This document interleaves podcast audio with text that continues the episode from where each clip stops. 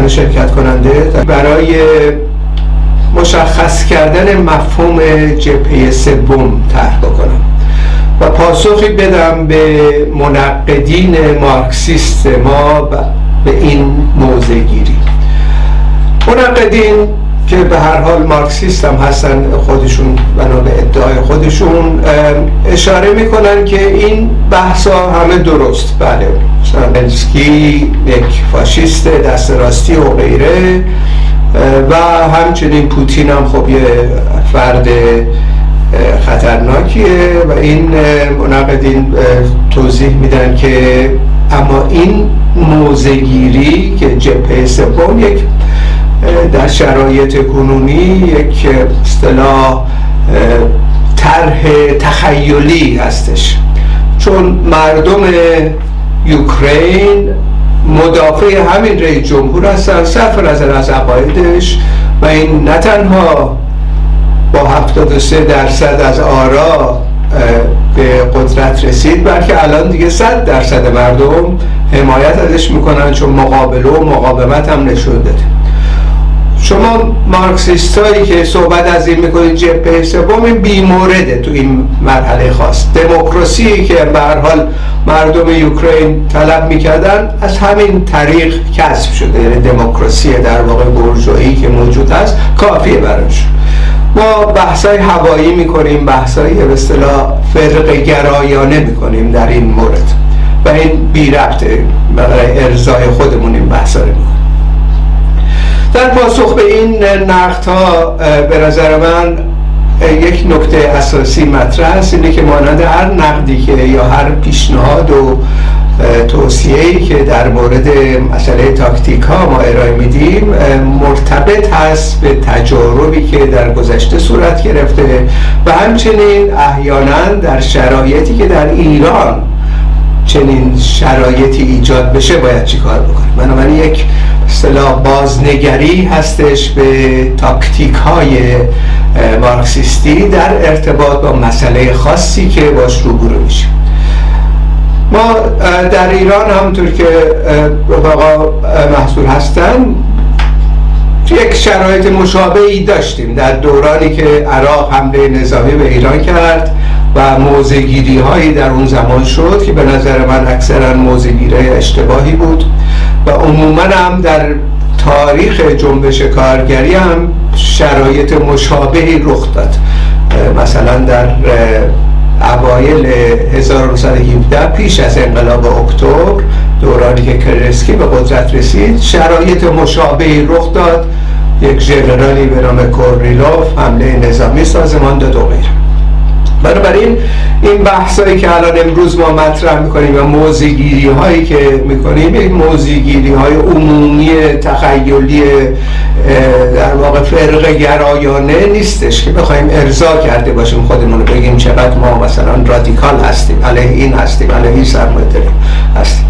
اصولا در جنبش کارگری به خصوص در بخش هایی که تعلقات مارکسیستی دارن، اعتقاد به نظرها و تحلیل های مارکسیستی دارن و استراتژی انقلاب سوسیالیستی رو میپذیرند، وقتی شرایط مشخصی پیش میاد معمولا سه گرایش همزمان دیده میشه.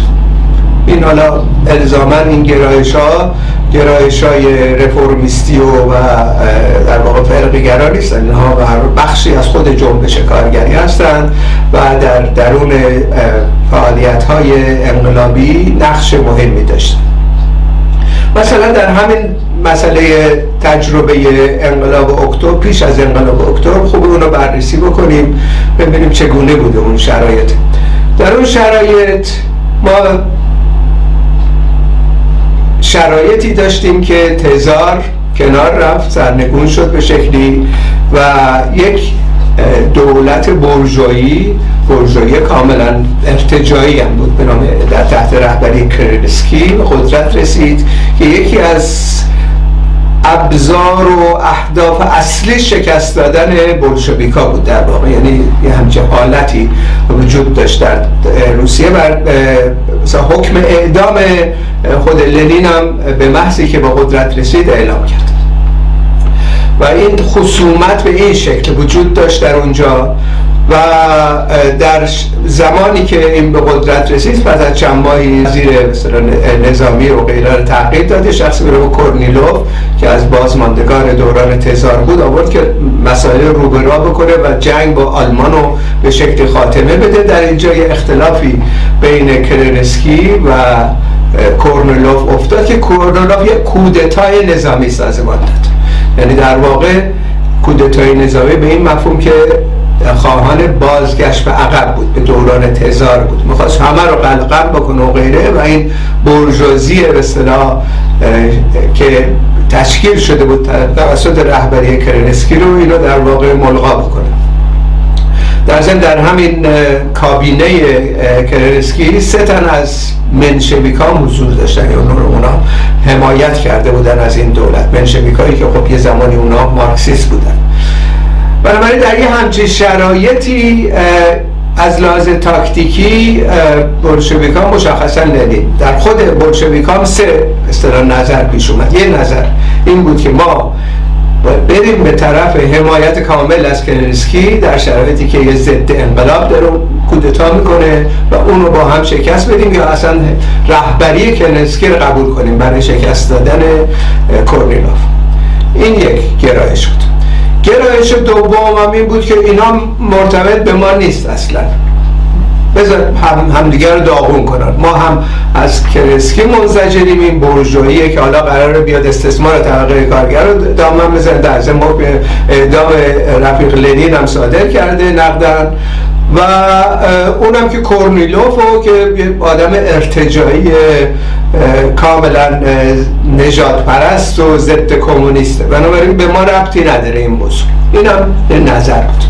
اما نظر لنین در اینجا متفاوت بود و اونم این بود که ما در واقع در یک شرایط خاصی که توده های مردم در خیابان ها هستن و مبارزه دارن میکنن و ما هم نقشی داریم در این مبارزات، باید این خط سومی اتخاذ بکنیم که متفاوت هست از این برخوردها، یعنی یه برخورد کاملا فرصت طلبانه هستش، میره به دامن کرنسکی، یک برخورد میره به دامن در واقع بی تفاوتی و فرقه گرایی، یعنی جدا کردن خود از توده ها.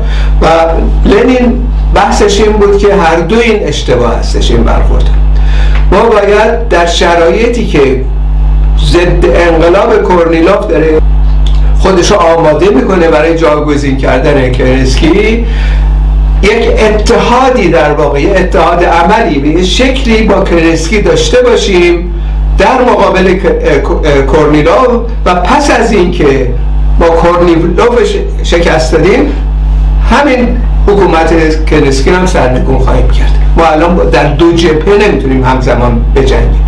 بنابراین یک به اصطلاح تاکتیکی تکامل دادن که این تاکتیک هم بعدا اشاره میکنم مرتبط به خود بحثای مارکس. در مانیفست از چنین تاکتیک هایی صحبت کرده در بخش چهارم فصل چهارم مانیفست.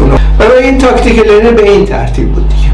و مثال میزد، میگم ما تنها رابطه ای که با کرنسکی خواهیم داشت اینه که مانند یه تنابی به گردنش بستیم، این رابطه ماست و این تناب هنوز به دار نمیخوایم بکشیم، نمیبریم بالا که اینو بکشیم خفه کنیم با این تناب. این تناب نگه میداریم، به محضی که اون دشمن اصلی رو دفع کردیم این تناب میکشیم و یک ثانیه هم در نقد به این طرف کرنسکی کوتاه نمیایم، یعنی نقدامون رو کاملا مثل سابق که یه جریانیه که اومده طبقه کارگر رو تحمیل کنه و سرکوب کنه و غیره ادامه میدیم، ضمن اینکه یک اتحاد مشترک نظامی علیه کورنیلوف ایجاد میکنه که چنین کردن. نظر لنین غالب شد و نشان به آن نشانی که کورنیلوف شکست خورد. 2.5 ماه بعدش این آقای کرنسکی هم سرنگون شد و انقلاب پیروزمند سوسیالیستی در روسیه تحقق پیدا کرد. حالا ما این وضعیت، چنین وضعیتی البته در اوکراین نداریم، یعنی در واقع نه نیروی انقلابی وجود داره مثل بولشویکا، نه اینکه این آقای زلنسکی یک در واقع کرنسکی هستش. کرنسکی به هر حال اونم مرتبط بود و هم پیلیز متعای استقلال های اون زمان داشت، ولی این کاملا یک کسیه که در در خدمت خود امپیریسم هستش. بنابراین تاکتیک بسیار تاکتیک مهمی است که در نظر بگیریم. تجربه دیگه که خودمون در داخل ایران داشتیم در مورد جنگ، زمان جنگ هم همین اتفاق افتاد در ایران بین نیروهای مارکسیستی و کمونیستی و غیره. یه بخشش گفتم اصولا به ما ربطی نداره، بزنن هم دیگه رو داغون کنن، ما تحریم میکنیم این جنگو. یه بخشش رفتن مثل اکثریت و غیره، رفتن اصلا شرکت کردن همراه سپاه پاسداران و غیره. حالا بگذاریم که خود سپاه پاسداران اینا رو گرفتن تو جبهه اعدام کردن به هر حال. ولی خب به هر حال این دو به اصطلاح جبهه باز شد مجددا در جنگ ایران عراق.